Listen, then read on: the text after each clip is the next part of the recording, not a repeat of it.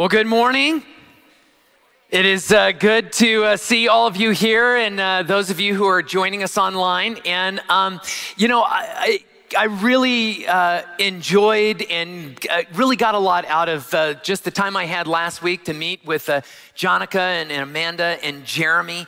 And as I listened to them talk, even as we were like filming it and I was taking some notes and stuff, there, there, were some things that just started to come out that I thought really kind of captured the heart of Casas and in some ways really captured the heart of Christ that is so important to us as a church and just what it means for us as a church to be a Christ centered church. Uh, you know, um, throughout the years or historically as a church, there have been moments when we have just uh, paused to have a Sunday like this where we honored or lifted up a particular group of, of people for different reasons. We've done this uh, with first responders, with firefighters and officers. And by the way, we should uh, just thinking about what's happening in Florida right now.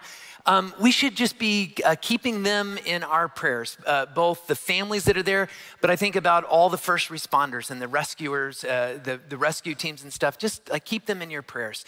Uh, but you know, historically, we have had moments where we've lifted up uh, veterans and even active duty service personnel, and recently teachers. And, and it gets back to this thing of understanding that that there are unique groups of people within our larger community, and, and sometimes uh, because of how they serve us or the greater community, that there's something healthy that happens when we can just uh, see them and lift them up and honor them. And, and I hope that that's uh, part of what happens here this uh, morning in all of this.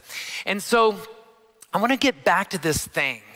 Uh, just that I know I started to really feel and think about in how there's something about uh, so many healthcare workers that I see that there's something that, uh, that captures the heart of Casas that I see in them. I think about a friend of mine who is a surgeon, and uh, kind of at the height of COVID, uh, he was still doing a bunch of surgeries and was involved with uh, a, a, number of COVID patients. And because of his family and trying to figure out all the things with the uh, in terms of it being a contagion like he had to literally send his family away for six weeks and just like didn't even get to be with them for six weeks just because of the demand of what he needed to be doing.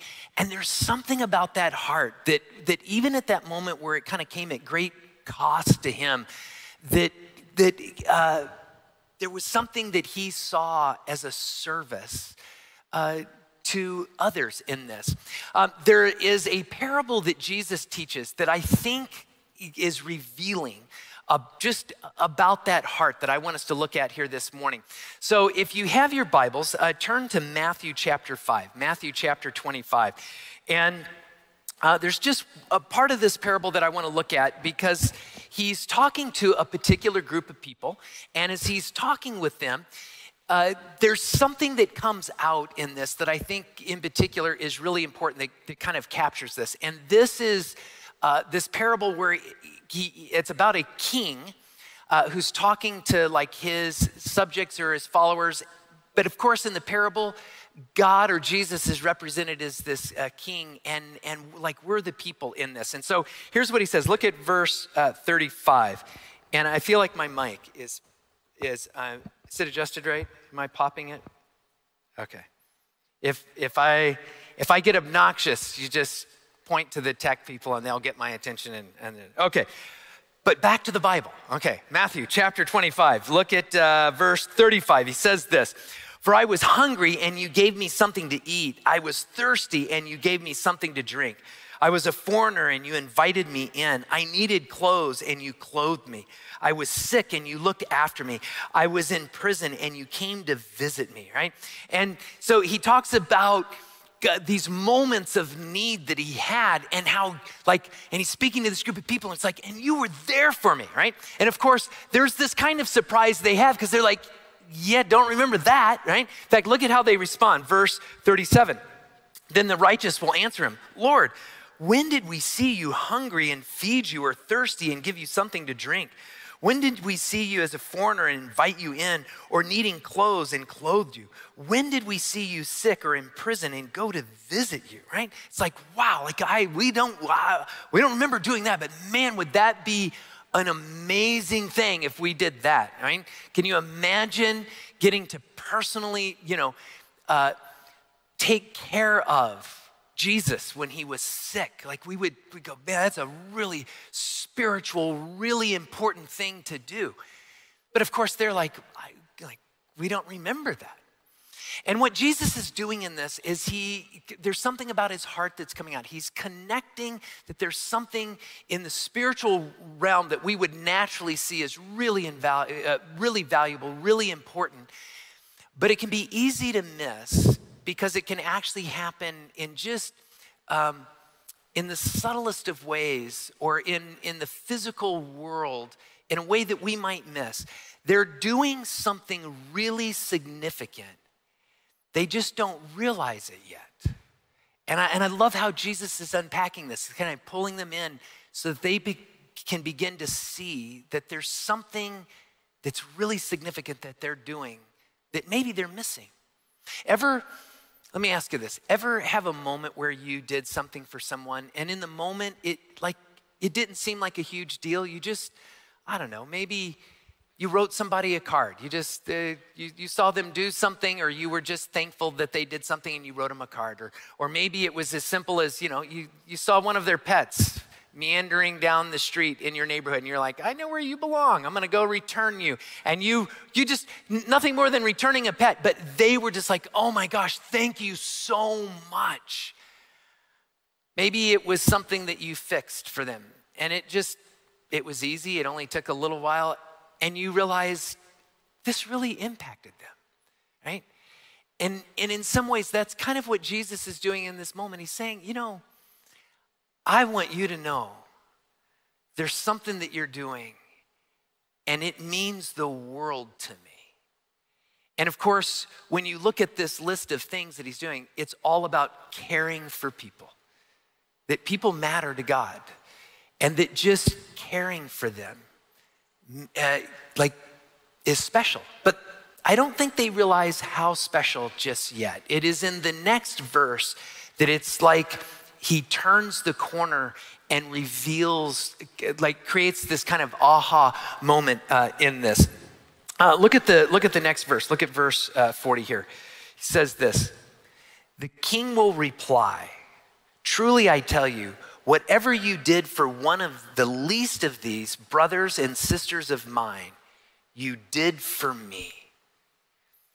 See, that's the aha moment, right? It's like in that moment that you took care of that person, maybe it was a stranger.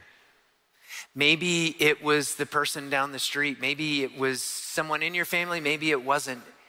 But when you cared for them, it's like you were caring for me, right? There's this heart that God has for human beings, that Jesus looks at human beings of all types through all time and says, I see in them the image of God. There is something, I see my Father in heaven in some way in them.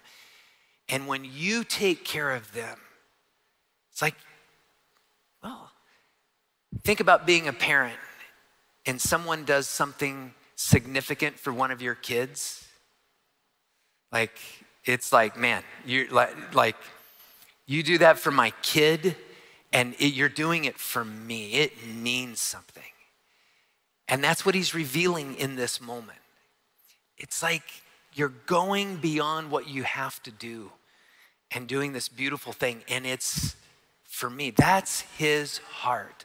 And I think that's the thing that sometimes we see in healthcare workers in our world and in our sphere. There are these moments where, um, as Stacy was uh, talking about it, that in some ways it's almost like a calling at times that they live this out in this beautiful way. You know, you saw, you see Jesus live this out. It, it doesn't just pop up here or there. Uh, you see it through his whole ministry as he's ministering to people there'll be moments that he's ministering to the spiritual in a super significant way that we'd all get. Like he says, Your sins are forgiven. Like you're saved. You're, you will be with me for all eternity. And we're like, that's a big deal, right? Compared to whatever I'm suffering with in this world, compared to all eternity, wow, right? Like all eternity, like this pales in comparison to that. But here's what you see with Jesus. He never goes, okay, so like I fixed your eternity. Can we stop complaining about the I can't see anymore or I, you know, I can't walk? I just like, no, right? It's because as human beings, even with all eternity like uh, held securely, we still feel, we still suffer, we're still in a moment that's difficult. And it's like Jesus' heart sees that. And so Jesus is constantly healing people even if he's taken care of their eternity, because because they just matter to him. Uh, this really comes out uh, in, in one particular story that Jesus tells. Uh, in fact, it's one of, the, one of the more famous ones Jesus tells. It's the story of the Good Samaritan. Remember this story? Um, it starts where there is this guy that has been beaten up and he's left to die on the side of the road, abandoned. And then a couple of religious uh, guys come by, right? The types that you would think that would be really in tune with God and everything. And they pass by and they just ignore the guy, right? And they just go right on by. And then there's this Samaritan who would have been thought of as, you know, the opposite of these uh, really uh, uh, religious, pious, good, you know, righteous people. And the Samaritan comes by and he sees this guy and his heart goes out to him and he goes over and takes care of him. And what's interesting in this story is, is really how the story ends. That's the part I want us to just see for just a moment here. In fact, um, if you have your Bibles, uh, turn over to Luke. Turn over to Luke chapter 10. Um, because there's a part where Jesus could actually end the parable um, and really have gotten the point across, and yet he adds in the, this other layer of things. So we get near the end of the story. Look at uh, verse 33. We get near the end of the story, and this is where the Samaritan comes. Verse 33.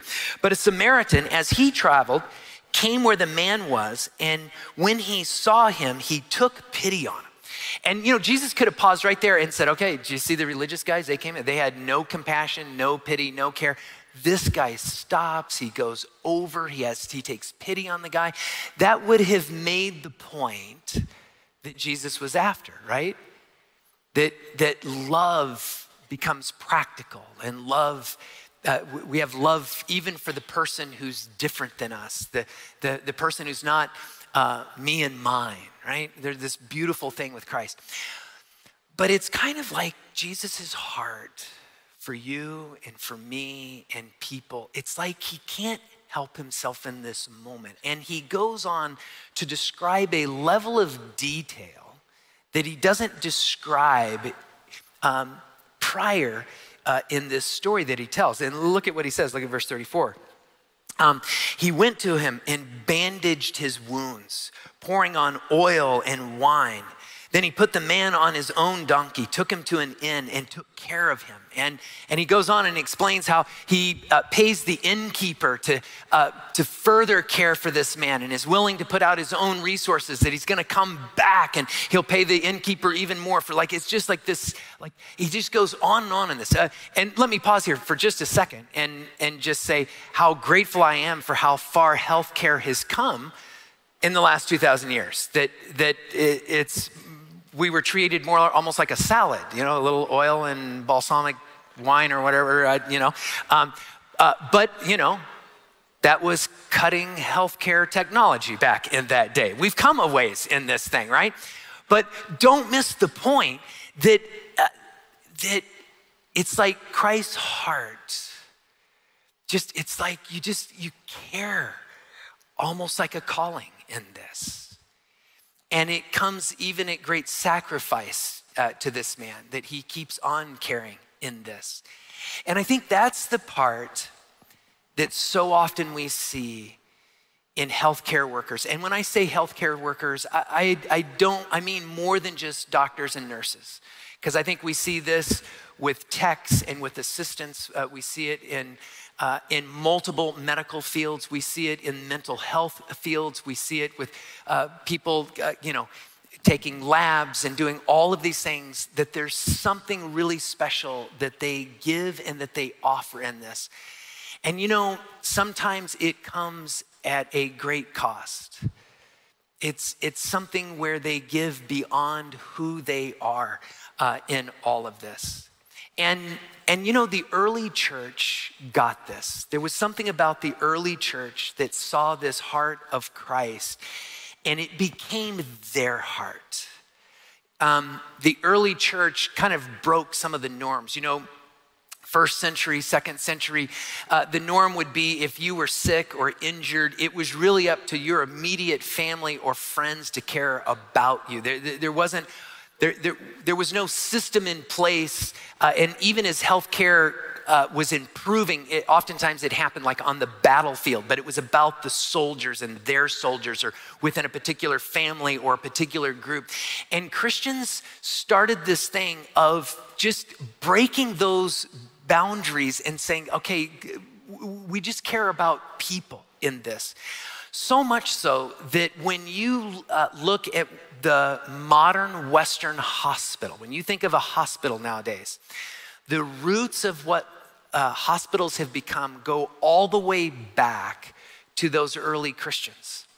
Um, in fact, by the early Middle Ages, uh, Christians uh, would actually set rooms aside in basilicas or churches or in their own homes to care for strangers. And by the time you get to, I think it was around 540 AD when the first uh, really bad plagues started uh, breaking out in Eastern and then Western Europe that just were ravaging whole uh, families and villages and cities. Uh, an interesting trend occurred in which um, Christians would actually bring people from other families or other villages over to their village or into their homes. And before that, again, the, the way you would uh, be cared for is within your own family. But what happens when everyone in your family is sick or dying?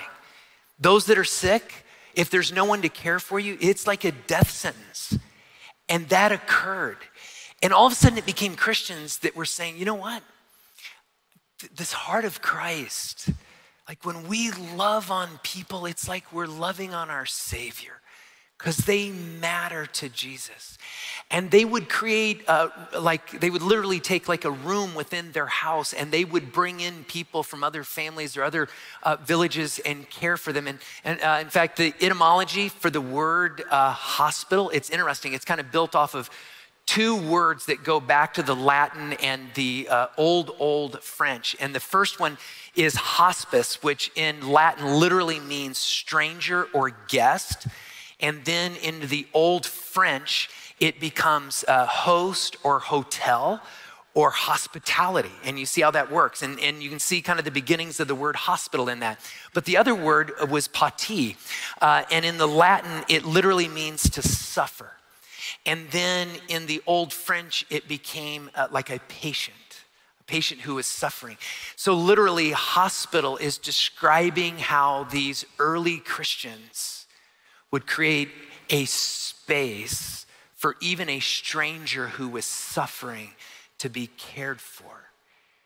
And so, the next time you're driving down the road and you see a hospital, know that there is a thread running through history that goes all the way back to those early Christians who were simply living out the heart of Christ and just saying, they're people and we'll care for them.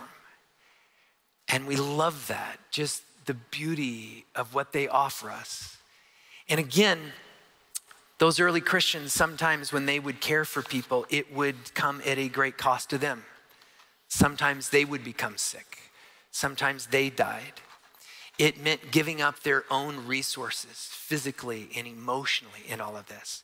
And you know, when I was talking with Jonica and Amanda and Jeremy, it just seeing their heart, like even that came out that not just this last year, but especially this last year, there was a cost to them in all of this. And, and I want you to, be, before we move on to the next uh, part of this service, I want you to hear from them uh, again and just their heart in all of this.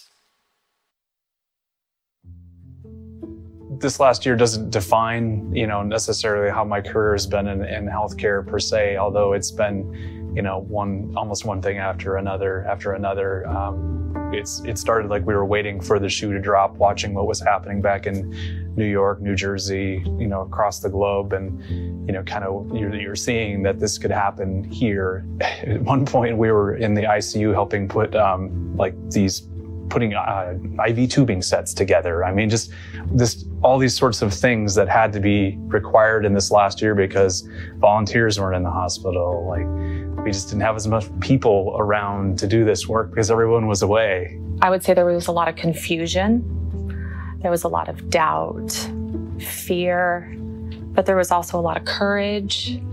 Um, there was a lot of boldness. This was like the first time we actually had really, really sick patients. So there was so much to learn from.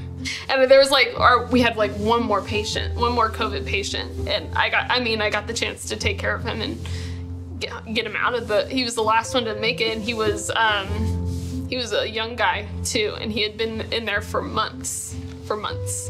And he was eventually able to go home and he was our last one. And we were, and then we didn't have any more. And it was, it was, it was so weird. That's a victory. It, it absolutely is. We thrive on those because they're few and far between in a critical care setting. So, you know, you have a lot of devastating losses, but when you have that one victory, that's, I mean, that's why we do. It reminds us. We've all talked about the, the difficulty of doing the jobs in healthcare and um, the physical, mental toll and the like. Again, and just, just to be able to hold those stories of like when things were done and done well, like how much we got out of that one moment. Um, those are pretty special times. We, we tend to think about patients before ourselves. Um, and of course, I think the most immediate thing that's a bad day when we lose when we lose someone, um, or something happens um, to negatively impact care in some way. Those are bad days. In a critical care setting, a lot of times these patients are there for long periods of time. What I will say about COVID, and it's not all about that, but in the medical ICU, the average stay for a patient there was four to five days.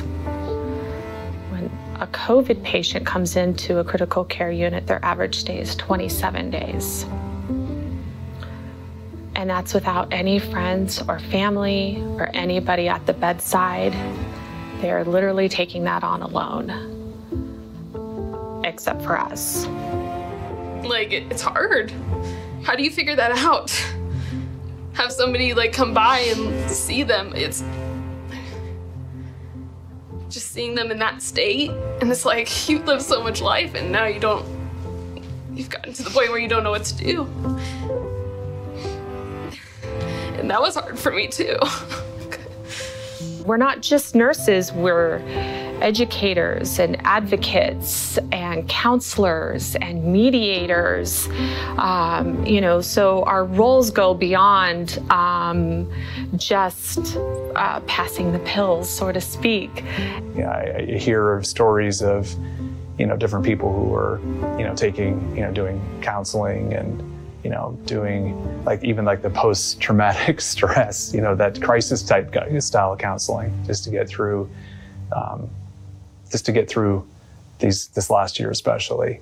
Uh, but it, it, took that even on a day to day, you know, before COVID even came across. It was it's always been uh, enormously stressful and a place where, you know, high high there's there's great reward in what we do in healthcare. There's also the the downside of it, of what can it do to a person, you know, physically, spiritually, mentally, and can really beat you up. Once somebody enters the healthcare arena, um, things change in their lives as a patient when they become a patient.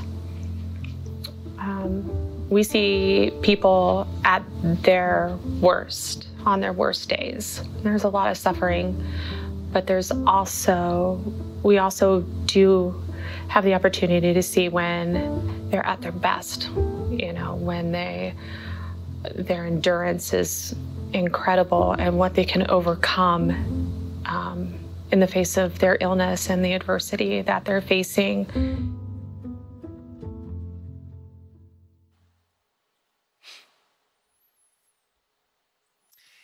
You know, uh, just uh, listening to that video, one of the things I'm struck by is even with what they went through this past year and even before, is just uh, don't miss the empathy that you hear in them for uh, others, which is such a beautiful, beautiful thing. Um, so, uh, I want us to see the other side of this as well. And I'm here with John Harrison, who I've known for a, a very, very long time. Um, he is one of our elders here at Casas, and um, and uh, you may not recognize him, uh, but as soon as he talks, you may go, "Do I know this guy?" It's uh, um, because you've been on the radio with Family Life Radio for 40 years. 43. Yeah, yeah? so uh, we we know you, right? Uh, uh, but you have a unique perspective. We thought it would be really good just to get that perspective from the other side of on a day of wanting to honor and appreciate healthcare workers from uh, someone who has benefited from that immensely. Uh, really, two very significant stories. Uh, the first one going back to 1999. I remember right. when this happened. Yep. You were in a terrible, terrible accident. Um, tell us just a little bit about that. Yeah, it was. Um it was July of 99. My wife and I were on a motorcycle not too far from the church, just going out for a little ride. And uh, uh, we were in a wreck, uh, really bad one. Uh, both of us uh, suffered multiple injuries, uh, was hospitalized in intensive care. I had cranial injuries and facial reconstruction, was blind for a little bit.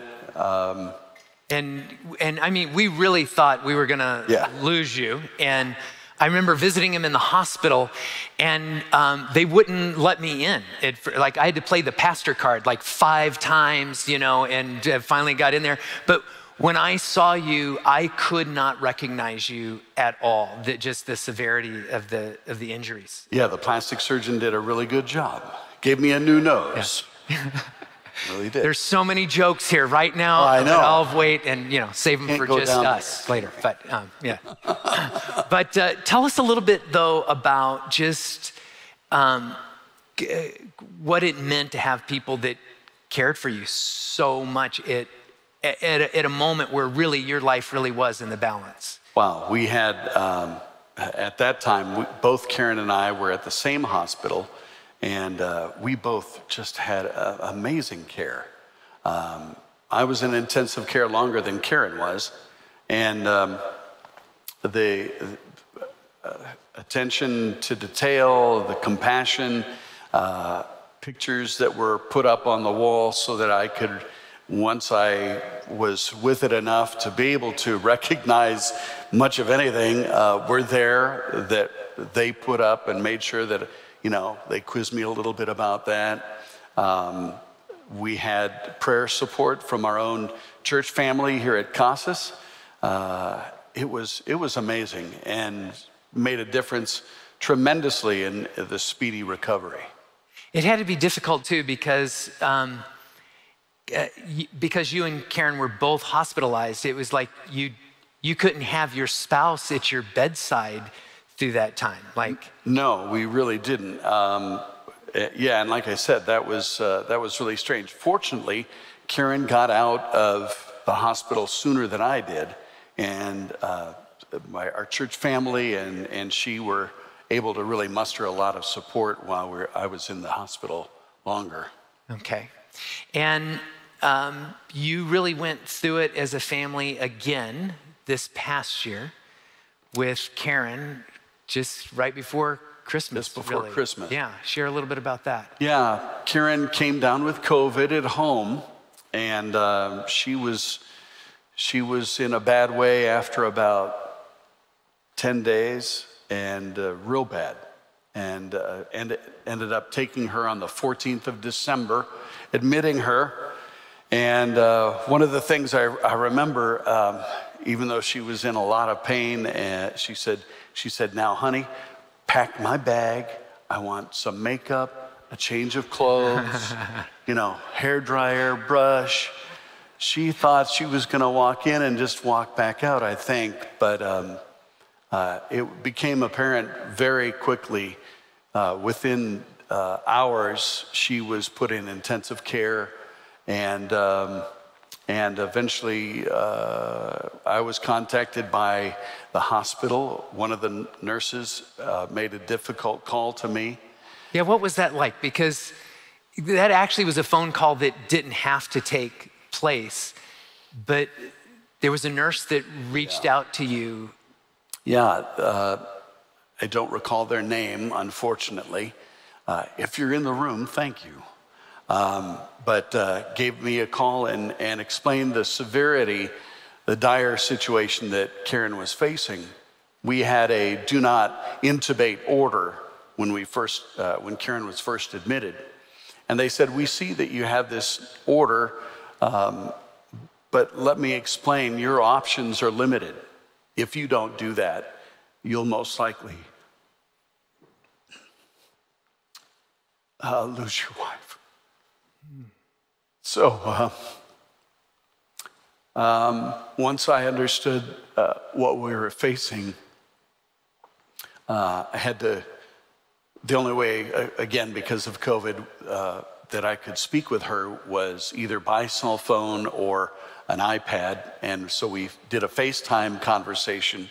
And I had to convince her that it was in her best interest to be uh, put in a medically induced coma which they call sedation now, and, uh, and be intubated uh, in order for her to have a chance of uh, surviving.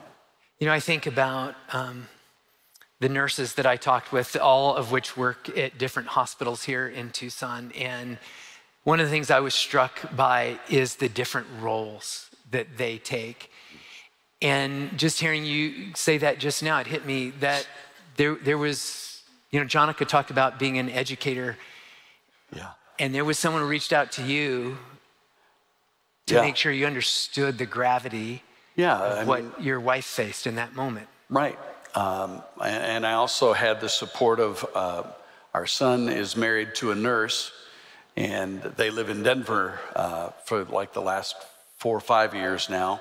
But she was taking care of COVID patients in Denver, and she was helping me as a non medical professional, understand the, the terminology, the situation, what was going on with Karen.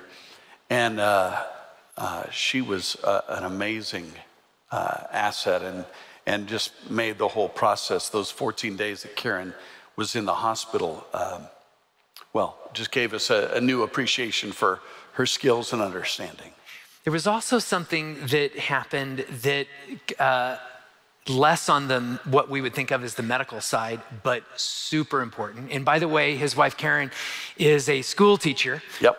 Who actually had my son in, I think it was the first grade.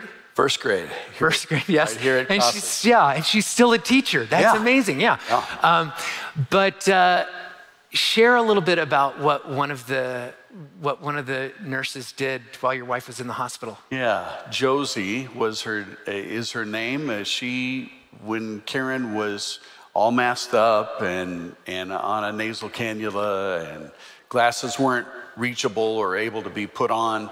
Um, uh, she took the time to sit at Karen's bedside when, of course, I couldn't, or none of us as family could be with Karen uh, in the room uh, she sat at her bedside and read the letters that she had received from her class, her third grade, third grade class, here at a charter school that Karen teaches at, and uh, read every one of those to her. She didn't have to do that, that nurse. That's amazing. Yeah. That's amazing. You know, um, we're really blessed to have people that, uh, and again, it's this host of people in different fields, all related to healthcare, that uh, give so much. And, you know, we needed so much this uh, past year. And it's uh, just with great appreciation that um, that we're having this service this uh, morning. And there's, uh, th- there's two more things that we'd like to do for everyone here that is uh, uh, in the healthcare field. One is there's a gift that we have for you that we're going to ask you to come up here in a moment to receive. Um, and then the other one is uh, we want to pray a prayer of blessing for you. And uh, John, being an elder here at our church and someone who so understands and has been blessed by uh, those of you who are in the healthcare field that felt like it would be so appropriate to have John be the one to uh, pray that prayer of blessing for you. So I'm going to ask you to do something very bold that, uh, as healthcare workers, you probably don't like too much, and that is to be recognized uh, in this way. But I'm going to ask you if you could just make your way up here to the sides, because uh, we want to pray for you as a group. And when you come up here, there you go. There's keep coming. I know there's more of you here. yes. Um, we want to give you a gift, and the gift uh, is coming from our church. It is. It is a pin. So, you know, oftentimes when you see healthcare workers on their lanyard or on their scrubs or whatever, you'll see like different pins that they uh, have on there. Um, and so we thought we would give them a pin as well, that if they so chose, that they could uh, put it on their lanyard or, or whatever they wanted to do with it. But the reason behind it is to be a reminder that there is a community of people called Casas Church that uh, are for you and appreciate you so very much in uh, what you uh, do. And uh, on the front of it, it has the medical uh, emblem on there, and then it has a thank you. And then uh, at the very bottom, it says uh, medical heroes on there. And again, this is just a symbol of, of our appreciation to you all for what you've done for this community and have done capturing the heart of Christ in what you're doing. So thank you very much. And I'm going to, yes.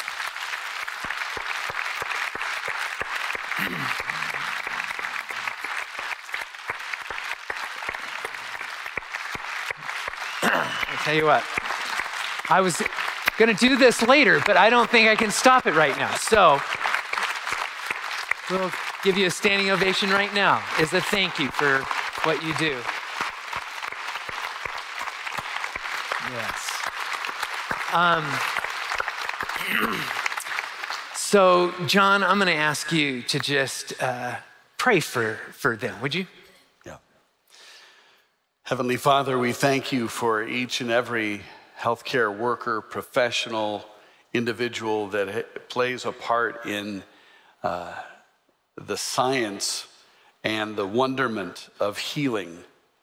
We thank you for these uh, individuals and those beyond the walls of this church building, that, uh, Lord, you would pour on your strength, your compassion, and your protection.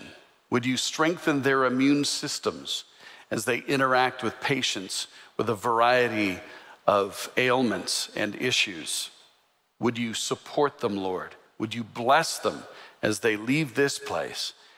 And we ask it for your glory and honor. In Jesus' name, amen. Amen. Thank you all. And you may go back to your seats now. Thank you very much. And uh, while they do that, uh, um, let me just uh, uh, say just a couple of things and then I'll uh, close this out here. Um, Uh, we bought some extra pins. So while they last, I don't know how many we have left. We had quite a few uh, people here, but we intentionally bought some extra pins that are available uh, right over here. Uh, and the reason for that is if any of you uh, have someone that you know that is in the healthcare field that you would want them to know that this church is with them and cares about them and supports them, and you would like a tangible way to say thank you to them, um, I encourage you go and pick up one of these pens, and then the next time uh, you see them, maybe for a, a, a doctor's visit or appointment, or, or, maybe they're a neighbor or whatever it is, um, just give them one of these pens, and as you do, tell them thank you uh, for that. And uh, also is a way to just celebrate, right, in tangible ways around here. We thought it would be really fun if we had a couple of food trucks come and just uh, be a part of the morning here. We have a cheesecake food truck and a kettle corn food truck. And we have paid the bill on that. So there's no charge when you go out there, which makes it even easier to kind of celebrate with that, right? So, um, so this morning, if you see someone that you know that's a healthcare worker, uh, shake their hand, uh, give them a thank you. And, uh, and if you would like, as long as we uh, have uh, pins, uh, go and pick up a pin and give that to someone. Why don't we all stand? And I'm going to close this uh, with a blessing uh, here. Um, may God shine his face upon you and may he fill you with his peace and his love as you move forward. Amen. Have a wonderful day. See you next week.